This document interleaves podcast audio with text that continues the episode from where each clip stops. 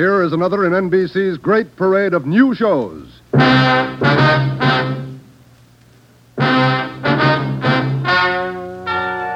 Ladies and gentlemen, the story you are about to hear is true. Only the names have been changed to protect the innocent. NBC brings you Dragnet.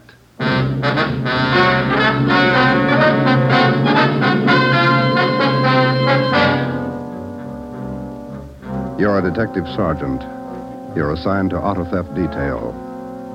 In three months, more than 250 cars have been broken into. Property mounting well into thousands of dollars has been stolen. Two youthful members of the gang have been apprehended.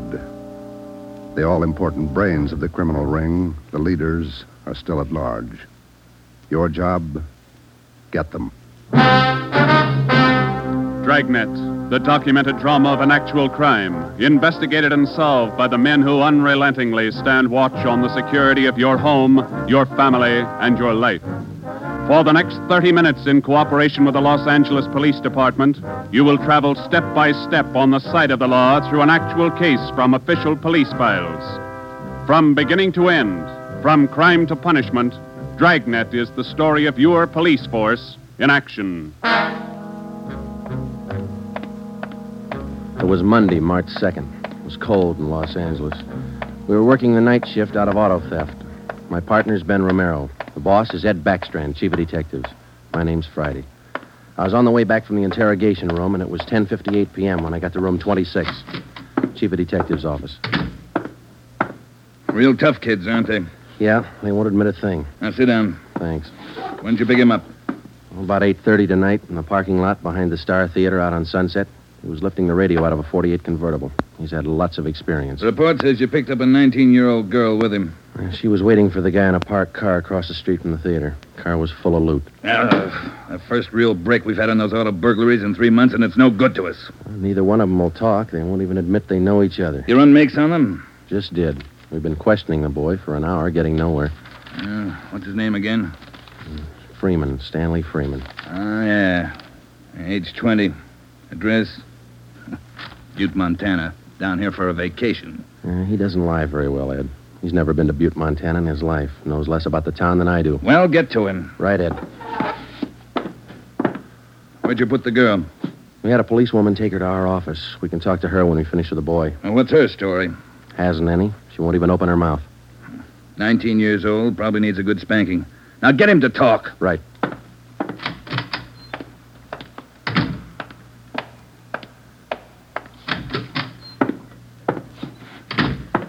Did you run a make, Joe? Yeah, he's clean.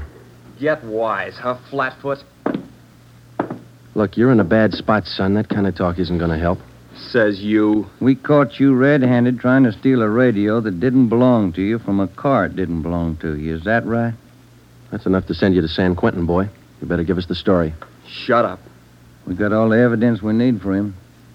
Maybe you don't realize how serious this is. We've had more than 250 car burglaries in this city in the past three months. Over $200,000 worth of property's been stolen. That's a lot of money. So what? So you're the number one suspect, young fella. Your method of operation in breaking into that car tonight is the same used in most of the other burglaries. That means you're not going to be tried just for this job tonight. What are you getting at, Flatfoot? Listen, son. In the state of California, breaking into a locked car is a felony. You can go to state penitentiary for that. And we're going to file a complaint of burglary with the district attorney in the morning. You say you're from Butte, Montana. All right, I don't believe you, but we'll make sure. Ben, go down to our office and call the news photographers. Stanley here is going to have his picture on the front page of every newspaper in Los Angeles tomorrow. Right, Joe? No. You can't. I won't let you. I got my rights. What's the matter, youngster? Everybody wants his picture in the paper.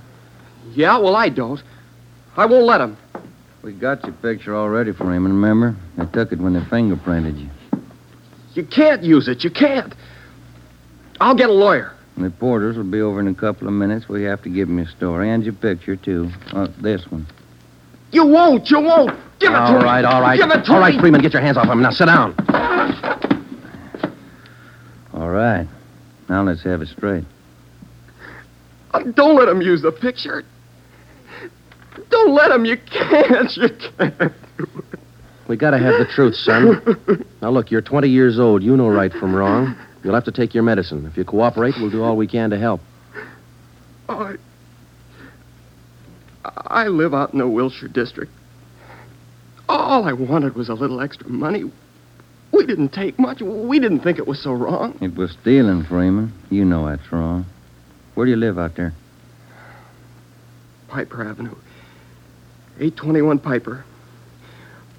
Oh, You won't give him my picture. You live there with your family? Yeah, my mother. Father's dead. Uh, promise me you won't give him the picture. My mother, she'd see it. Oh, promise me. You're working with a gang on those auto burglaries. We know that. Now, who are they? Where are they? And what's the setup? I can't. They get me for it. Who'd get you? I can't tell you. I can't. Who's your girlfriend, Stanley? The one you were with tonight? Joanne. Joanne Miller. Where does she live? Piper Avenue, same as me. Lives on the same block, 866. Is that her home? She live there with her folks? Yeah. Mother and father. They work. And you got her into this. Isn't that the story she gave us, Ben? I did not. I didn't. It was her. She said a bunch of kids were doing it. It was quick money, something to do at night. She started it.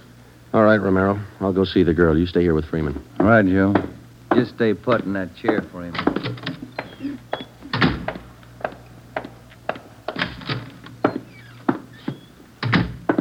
Hi, Marge. Hello, Joe. You and Romero handling this case? Yeah. I'd like to talk to the girl a few minutes. Marge, will you stand by? Right, I'll sit over here. Thanks. All right, miss. What's your name, age, and address? I told this lady cop 15 minutes ago I'm not saying anything. All right, then we'll tell you. Your name's Joanne Miller. You live at 866 Piper Avenue. You live with your father and mother. Both of them work. You're a liar. That's not me. You're 19 years old. You live on the same block as your boyfriend, Stanley Freeman, and you're the one who got him mixed up in this gang. Isn't that right? No, it's not right. It's not. I didn't do anything. Well, that's only half the story. Freeman told us everything. You want to hear the rest? No. Stan wouldn't tell you. He wouldn't. He told us how you got him mixed up in it. Quick money. That's what you told him, didn't you? No, it was him. I can prove it. The rest of the kids will tell you. He got me in this. Ask 'em, they'll tell you. It was Stanley and Fred Milford and George Jansen. They started it, all three of 'em. All right. Will you tell the story to a police stenographer? I'll tell him everything. He's not blaming this on me. Marge, will you go get the stenographer? Right, Joe. Now, how many persons in this gang of yours? Oh, about 10 or 12. And it's not my gang either. He got me into this, and now he's trying to lie his way out, blaming me. How long you been doing this, burglarizing cars? Me? Oh, only about two weeks.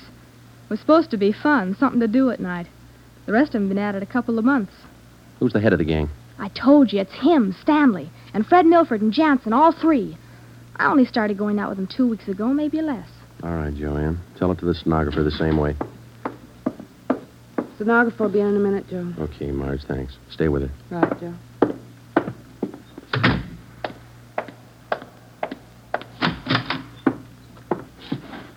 Just about a closed case, Ben. Girl gave us a full confession.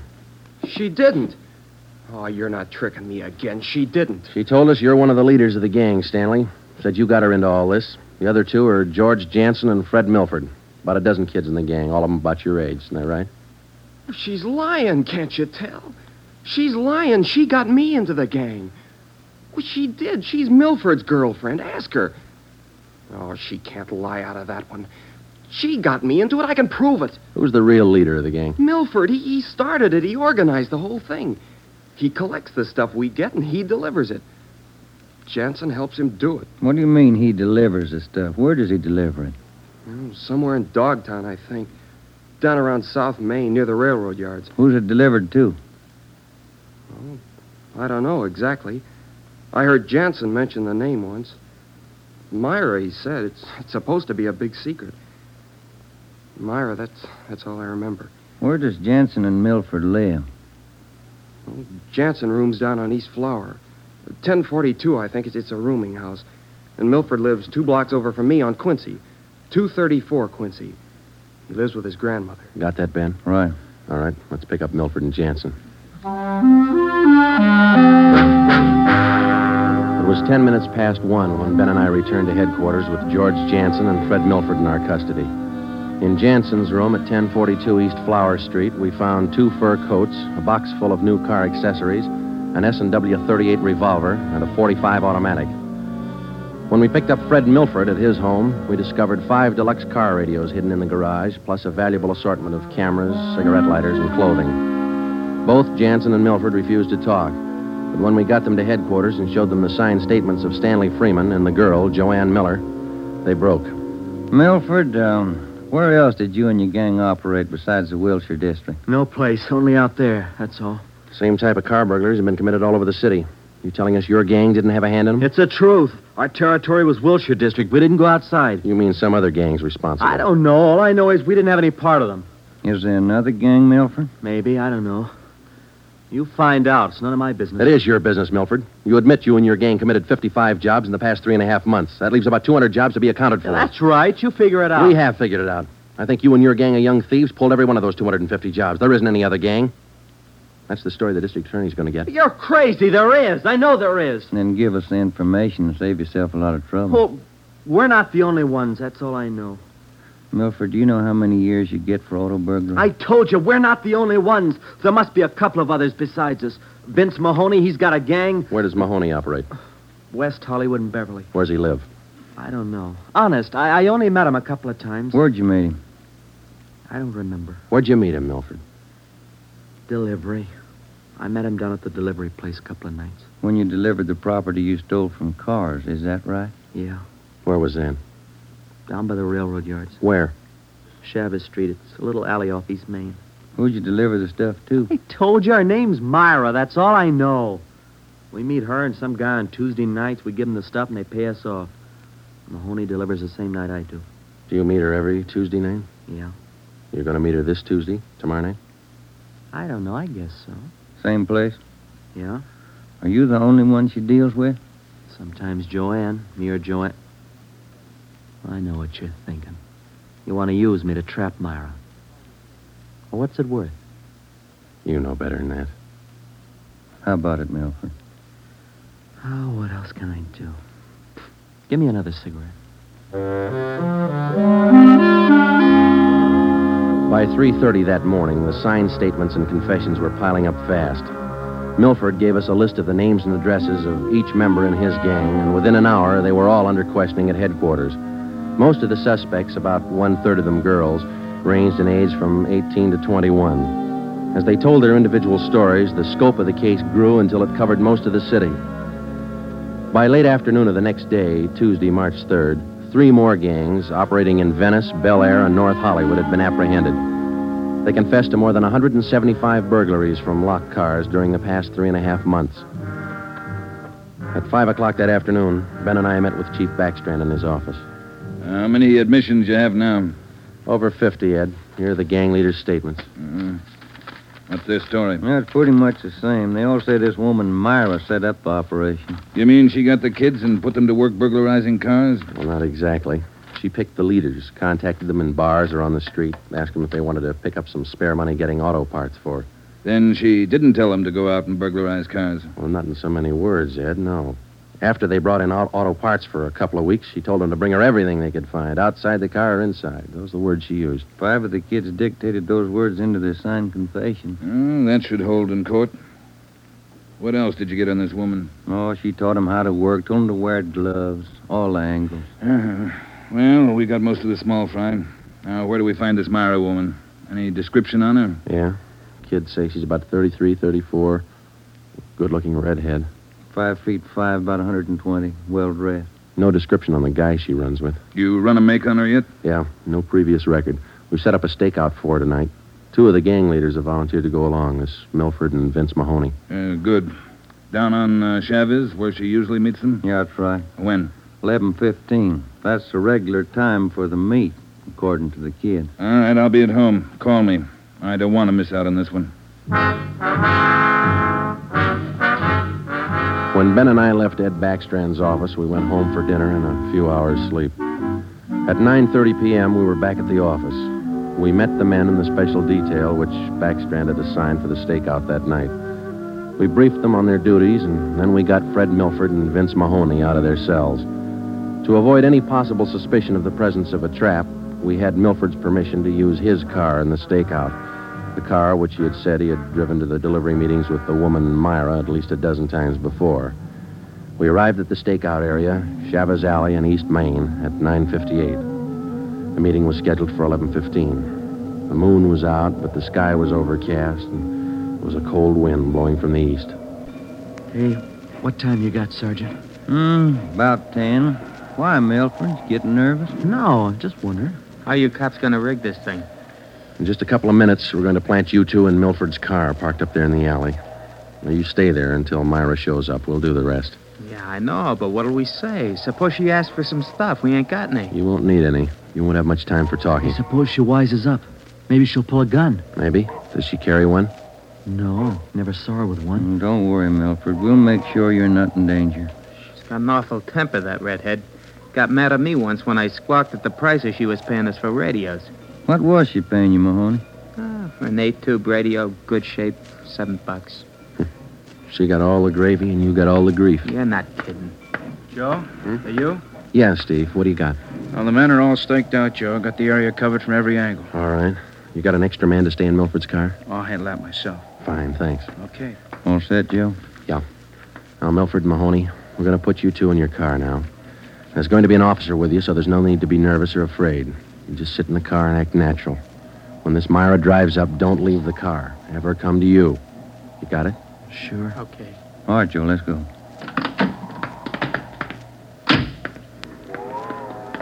Sure is cold out. I don't even have a heater in my car. You stole enough of them. Okay, Steve, here they are. All right, boys. Milford, get in first behind the wheel. Okay. Mahoney in the middle. I'll sit in the back. We'll be parked in that garage across the street, Steve. Got a perfect view of the alley. Okay, Ben. Check with you later. All right. Mean night, Joe. Yeah, come on.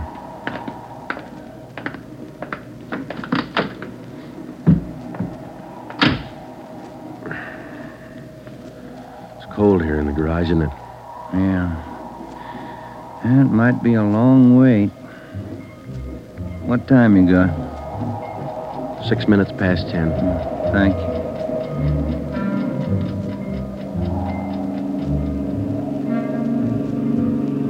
Hey, Joe. What is it? No, it's nothing. Thought that passing car was turning in the alley. Relax. It's early.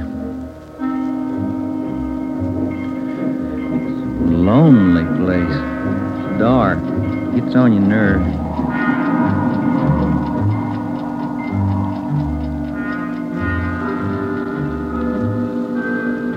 That's it, Ben. Half past eleven. Nothing yet.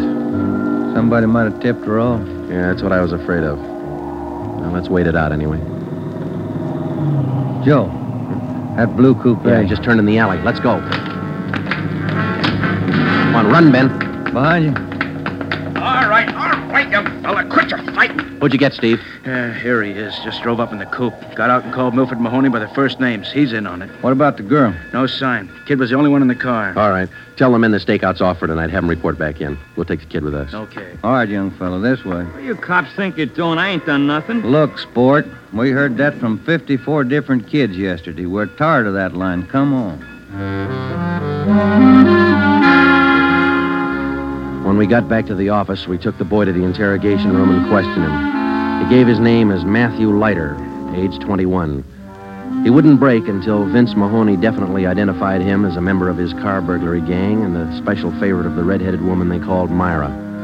Then Leiter copped out and told Ben and I that he had talked with Myra as late as 10 o'clock tonight. He told us that she had heard that the police had picked up some of the gang members, and she asked Leiter to drive down to the Chavez Alley meeting place. He was supposed to tell Milford and Mahoney that the weekly delivery date was off until further notice. We questioned Matthew Leiter for an hour and a half. Uh, you told us a little while ago that you talked with this woman, Myra, late tonight. Yeah.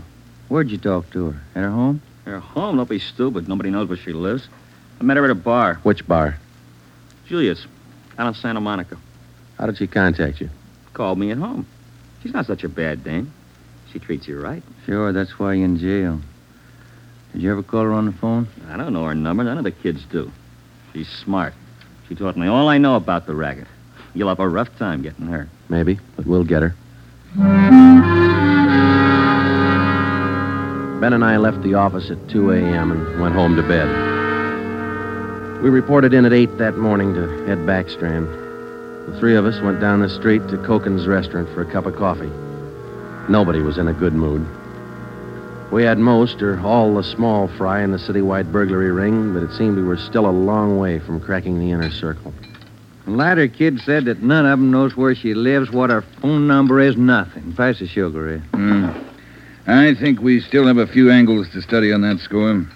Right now, I've got some more bad news for you. What's that? You been through your mail this morning? No, not yet. We haven't had a chance. I saw the overnight reports. There were 32 car burglaries last night. 32. All the way from Wilmington to North Hollywood. How you figure it? I can't. This girl Myra must have an army of kids working for her. How much did they get, Ed? Any idea? Uh, rough estimate about $3,000. Usual stuff people are foolish enough to leave in their cars watches, cameras, furs, expensive clothes. MO's the same? And like the others. If the car happens to have a rigid handle lock, they slip a piece of pipe over the handle for a lever and break it. If that doesn't work, they pry open the wing window.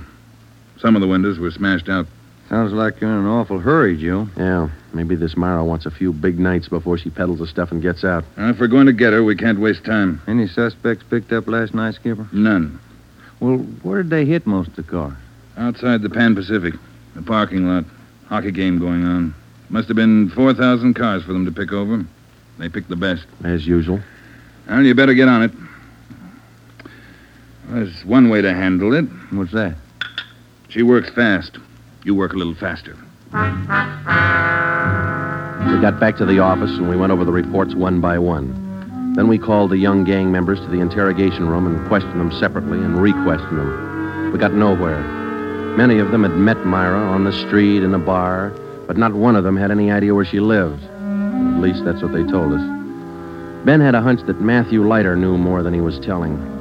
We had him brought to the interrogation room, and all that afternoon until 10 o'clock that night, with interruptions for his meal periods, we talked with Leiter. He would admit nothing more than what he'd already told us. Yeah, it's got me beat, Joe. Yeah. Well, let's check with Ed. Good morning, Joe. Ben, Hi, Mike. Skipper in? just went down the hall for a minute. Be right back. Hold it a minute, will you? Yeah. Chief of Detectives always handing. Yeah. For you, Joe. Oh, thanks. Oh? Yeah. He does? We'll be right over. That was Sergeant Hopkins over at the jail. Yeah? Matthew Leiter's got something to tell us. Says it's important.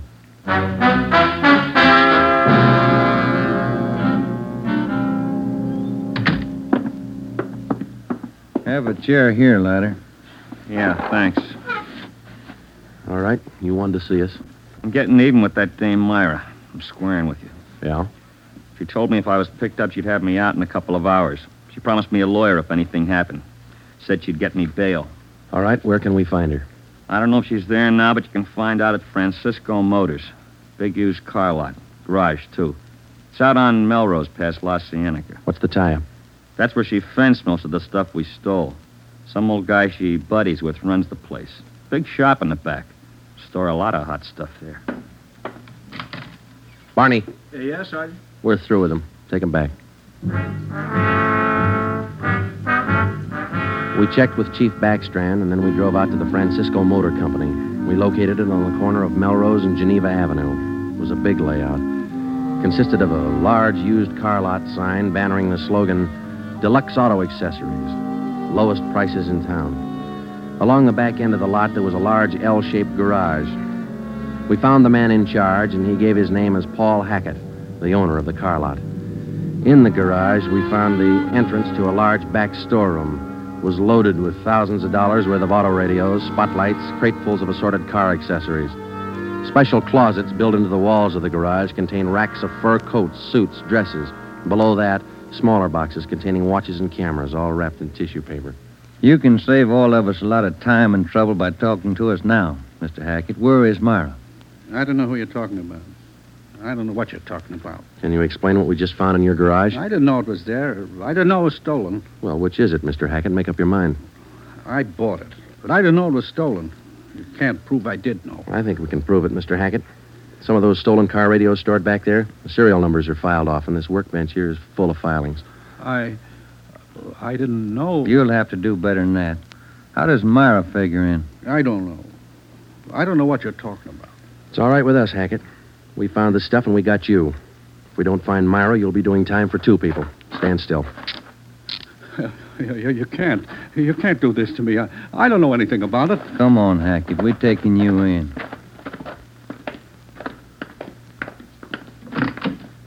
All right, get in the car. Come on, in the car. Am I going to jail? You're going to jail. All right. I'll take you to Myra. Hackett told us that Myra lived at 1345 Munich Drive in Beverly Hills. He said that he was Myra's husband. He told us that he'd been in a legitimate garage business for 10 years before he married Myra. She talked him into the racket. He identified 1345 Munich Drive as their home. When we got there, we found stores of stolen property similar to those found in the garage. Myra was not there. Hackett had no idea where she might be. We sat down in the living room and waited.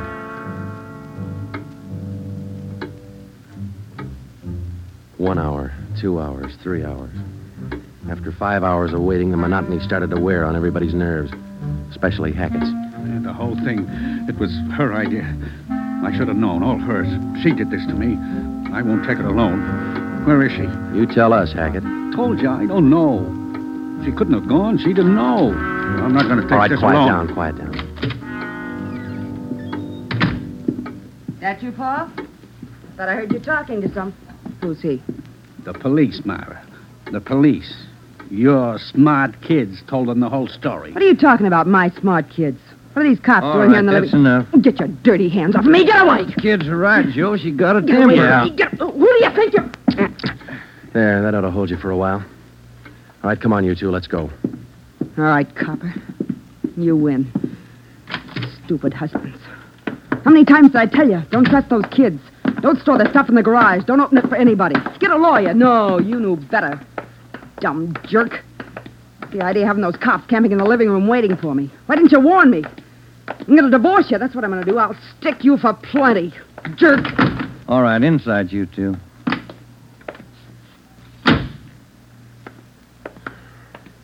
You got a smoke, Ben? Hmm. Yeah. Here. Thanks. I was just thinking, What? those kids were right. She's a pretty nice looking woman. Yeah. Nice face. Beautiful figure. Mm-hmm. Sure talks a lot, though, doesn't she? Yeah. Hey, Joe, remind me to take home some flowers to my wife tonight, will you?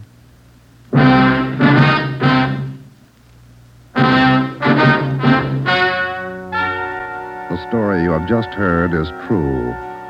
Only the names were changed to protect the innocent.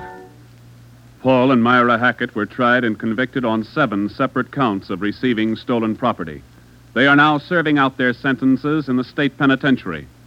Realizing that most of the young persons involved in the case were influenced by the strong personality of Paul and Myra Hackett, a separate investigation was made into the backgrounds and home life of the young offenders. In most cases, they were found to be basically good, and they were placed on probation and returned to their homes.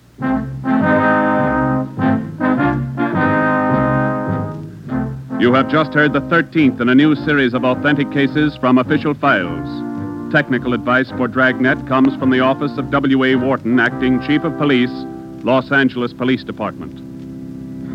Tonight's program is dedicated to Detective Harry William Vosper of the Seattle, Washington Police Department, who on the night of July 21st, 1949, gave his life so that yours might be more secure. Dragnet came to you from Los Angeles. And now, an important announcement. Starting this Saturday, September 3rd, Dragnet will be heard at a new time over your NBC station. Consult your local newspaper for the new listening time. And now, speaking in behalf of the producers and the entire cast of Dragnet, we would like to take this opportunity to thank you for your many kind letters of encouragement and approval. Remember, next Saturday for Dragnet, this is NBC, the national broadcasting company.